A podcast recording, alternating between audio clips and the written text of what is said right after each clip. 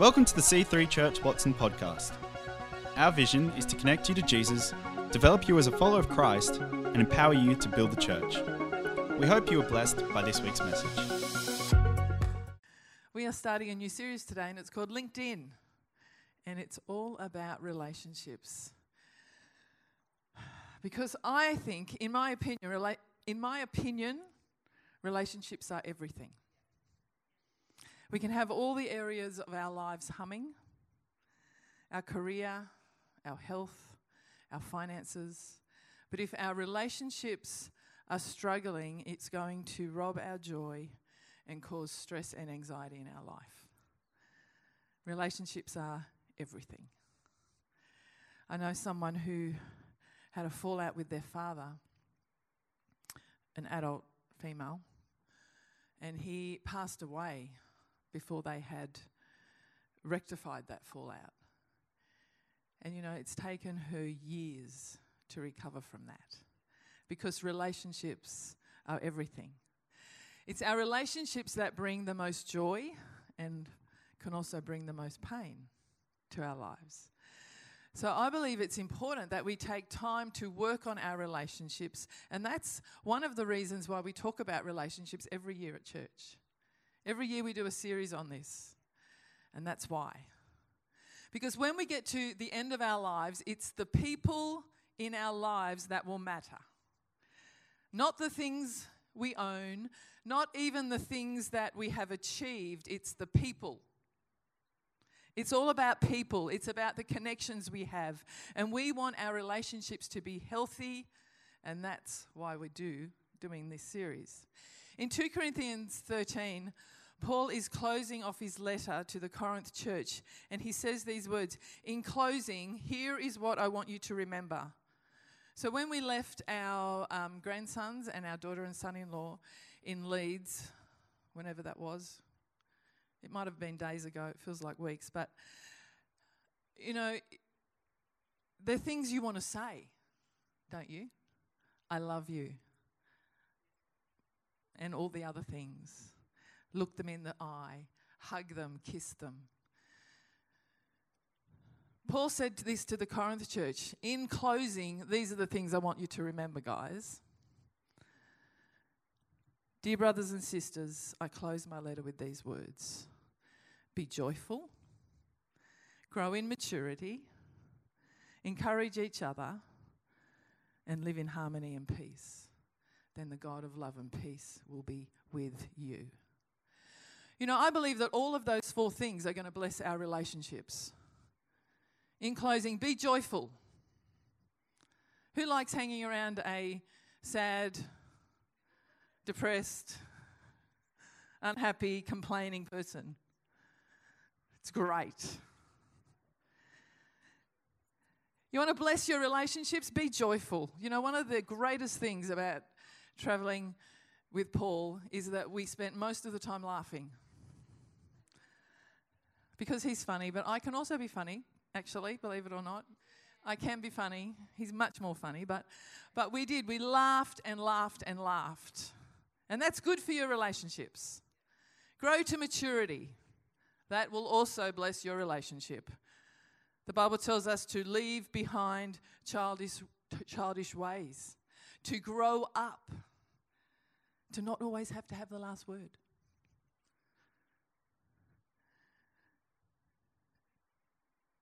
to not always have to have your way.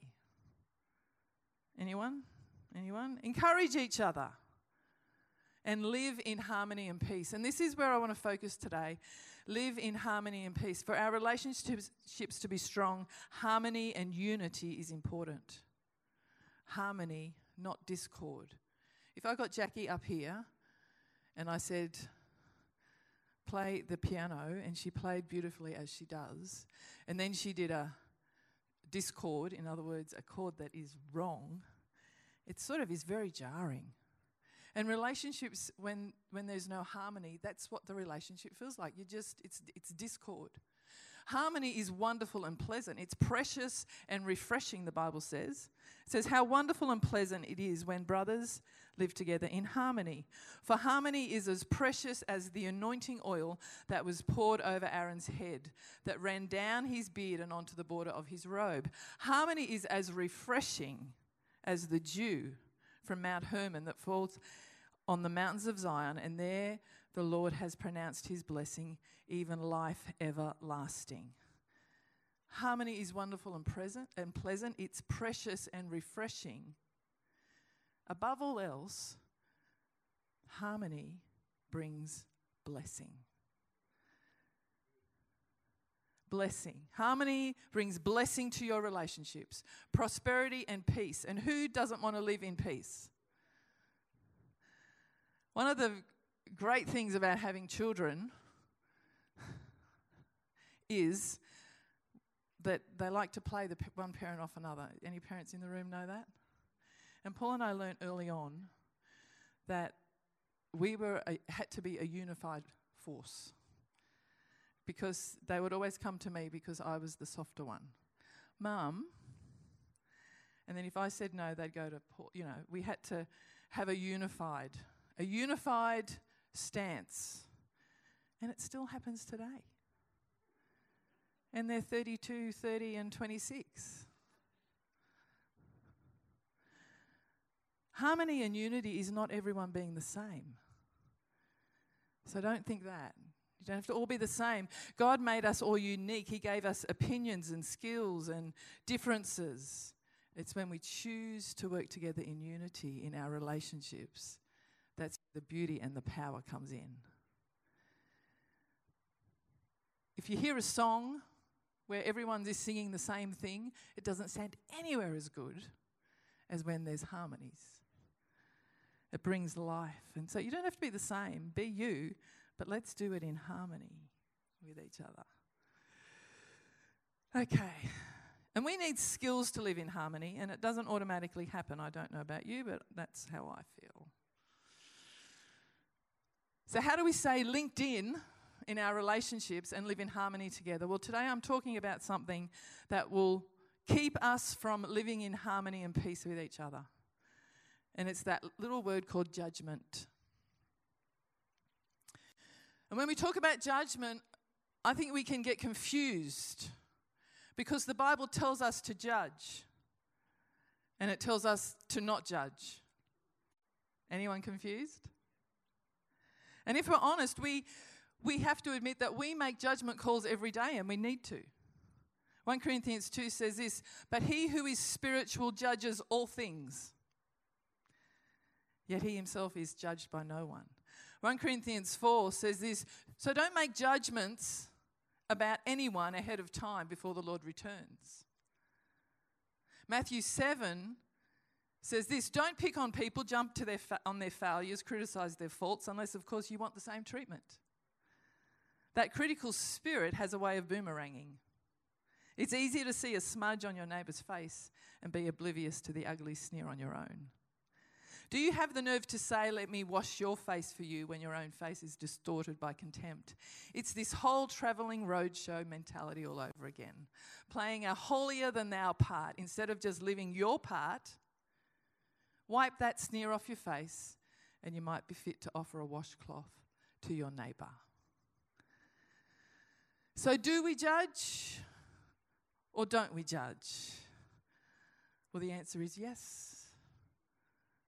Yes. Yes, we judge. That first scripture I read said, But he who is spiritual judges all things. And when this verse is talking about judgment, it's, saying, it's talking about discernment, examining, investigating.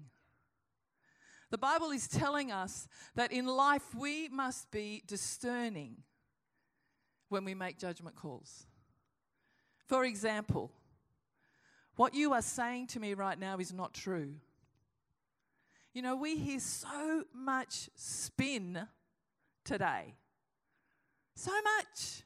And we need to be discerning and know what's true and what is not. Is that judgment? It's discernment. You have a friend who's going who's got a friend who is leading them down the wrong path. It's discerning to say to them, that person is not good for you, they are not helping you. Or to saying to someone, that behavior is harming you, I will not keep quiet anymore. You are believing a lie right now based on the truth of God's word. And it's bringing disaster and pain to your life. These are all discernments, they're, judgments. And the Bible tells us, it tells us that people are known by their fruit and what comes out of their mouth. They're known by what they produce. And that people will know us, Christians, by our love. These things are discernible. They can be seen and judged. The Bible tells us we have to be discerning in life. We have to make judgment calls. Reading an article, watching a show on people who get sucked into deals that are scams. I'm sure you've all read and seen similar. Because they weren't discerning. They lose money, they lose a lot. I'm reading a book at the moment that talks about a study that is done, has been done, that, that says that when we're talking to people, we actually want to believe that they're telling us the truth. And that sometimes doesn't help us. So, in regards to judgment, the Bible tells us to be discerning and to be wise, but there is another type of judgment. Jesus talks about it, and it's the type of judgment that we are warned against because it's harmful to our relationships and it has a boomerang effect, Eugene Peterson says. It comes back at us. We throw it, and back it comes. And that type of judgment, I believe, can be a way of looking at life. And if we aren't careful, it can become the lens that we use to see our entire world. And it's something we can rush too quickly to, and in the end, end up living with something that I would call a critical spirit.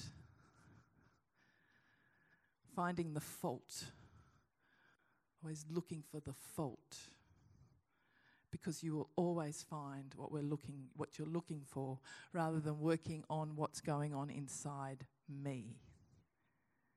In my relationships, am I focusing on how I need to change rather than jumping to judgment and blaming others? Because continual judgment, criticism, and condemnation, it's going to sow discord. Not harmony, it's going to sow discord. And I have been reading about studies that show that recipients of continual criticism and contempt have decreased immune systems. Their health is compromised. Recipients of continual judgment expect judgment. And if you expect judgment, guess what? You're always on the defensive. I need to defend myself against you. If you're in a relationship where there's continual criticism and judgment, there will be no intimacy. Because we'll never feel safe enough to let our guard down. And who wants to be in a relationship like that? Not me.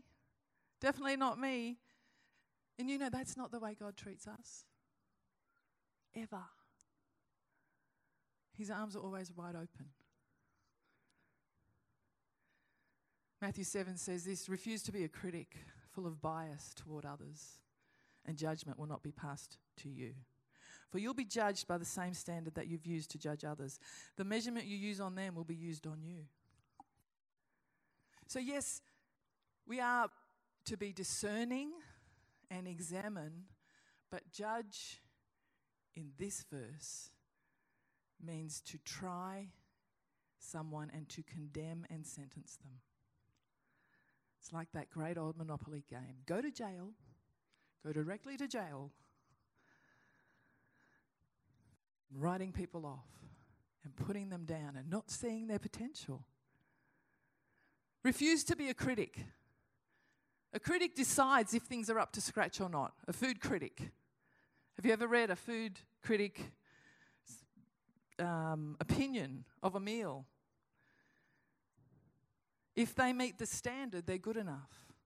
I'll just get out my score sheet, shall I? And write you up. Every place that we left when we were overseas sent me an email and wanted me to review their, pl- their establishment. But some people take that to the people in their lives. I'm just going to review you. I'm just going to see how you measure up against my standard. And if you don't measure up, I mean, look, seriously, you, d- you didn't call me when I needed you. You have offended me five times this week. You've, and the list goes on. Jesus is saying that the measurement we use to judge other people will significantly affect our lives. And we all want beautiful relationships. Jesus says, just be aware. Be aware of what you're saying, how you're acting, how you're thinking. If we judge harshly, we'll be judged harshly. There's another scripture, it says it like this As we sow, we'll reap. If I show grace, I'm going to have grace come back at me. If I judge, I'm going to have judgment come back at me. We choose the measure we receive.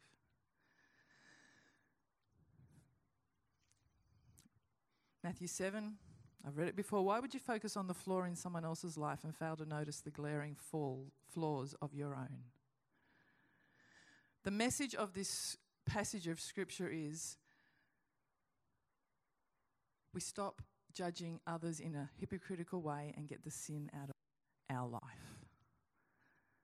We look at us. We could be concerned with what's going on in us. You know, sometimes, hardly ever happens, I might be tempted to judge Paul. Sometimes, maybe. Do you know how many times the Holy Spirit will say to me, You know, you do that? You know, you've said that.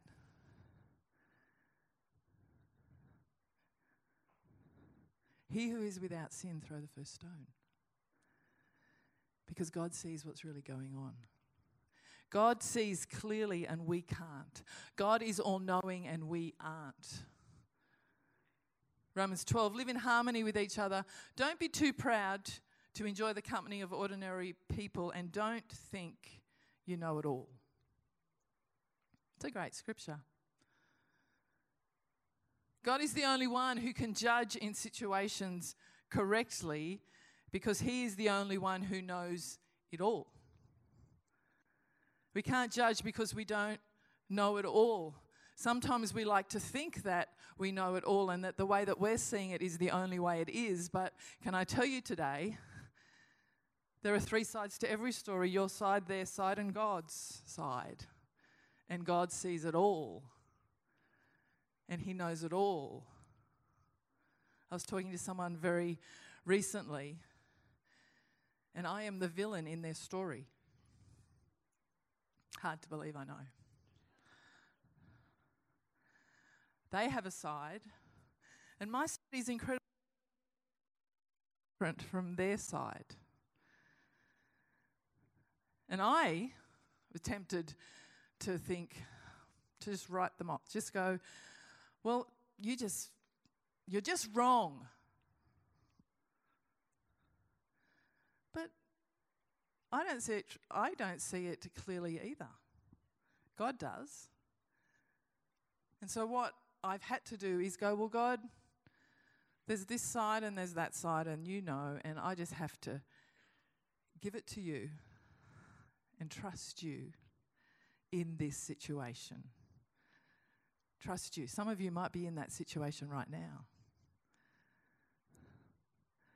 I was being coached by another senior minister, and I was just telling them some stuff. And they said, Mel, you know, there's another side to this story. And I hadn't even seen it.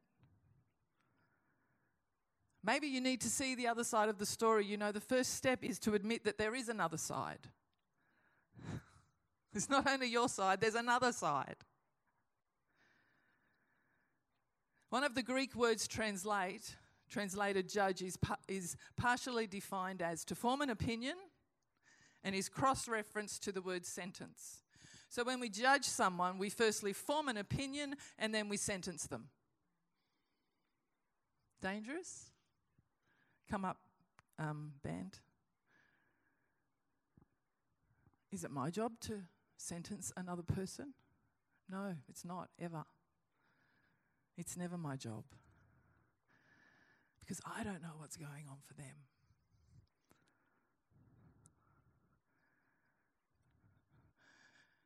Maybe you're here today and you need some help. You need to ask God to help you focus on what's going on in your world rather than continually judging someone else.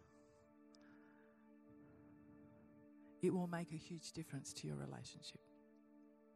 Maybe you're sitting here this morning and you are the recipient of continual judgment. And you've shut down in your relationship. You've just shut down. You've gone. And you need some healing.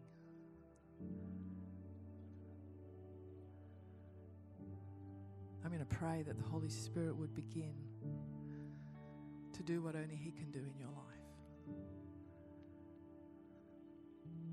I mean, I'm praying that He would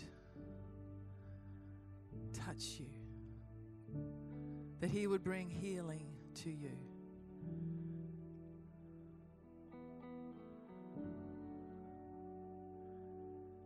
Some of you need to be aware of the other side.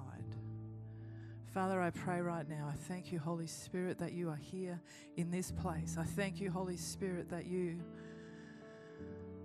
are breathing your breath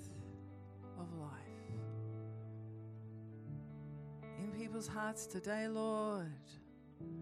In their hearts today, Lord. Holy Ghost, Holy Ghost. For those that are shut down, Lord, I ask for your healing power to flow in their world right now. Thank you, God. I ask for healing. I ask, God, for opportunities,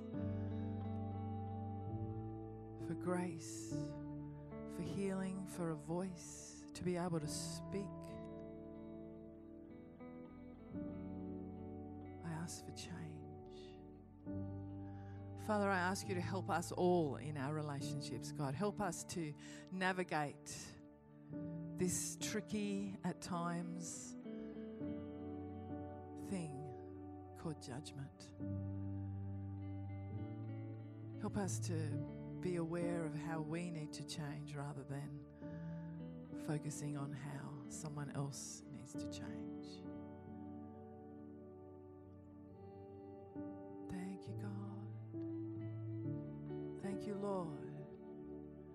I pray that you would touch every relationship of people in this room, Lord, and people who are with us online. I pray that you would bring health.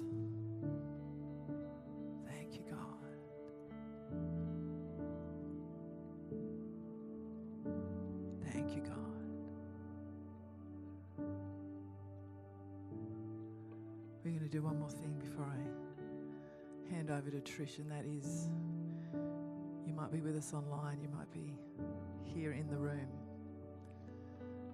And You've not had you don't have a relationship with Jesus. I want to pray a prayer and I want to invite you to pray with us. If you would like to ask Jesus Christ to come into your you would like to hand over to to Hand over control of your life to Him. So please join me. We're going to pray this prayer out loud. We're going to pray it together. Please join me if that is you. Dear God, thank you for sending Jesus. Jesus, thank you for dying for me. I ask you to forgive me for my sin. I invite you into my life. Help me to always live for you. In Jesus' name, amen. Thanks for listening. We hope to see you in church again this weekend.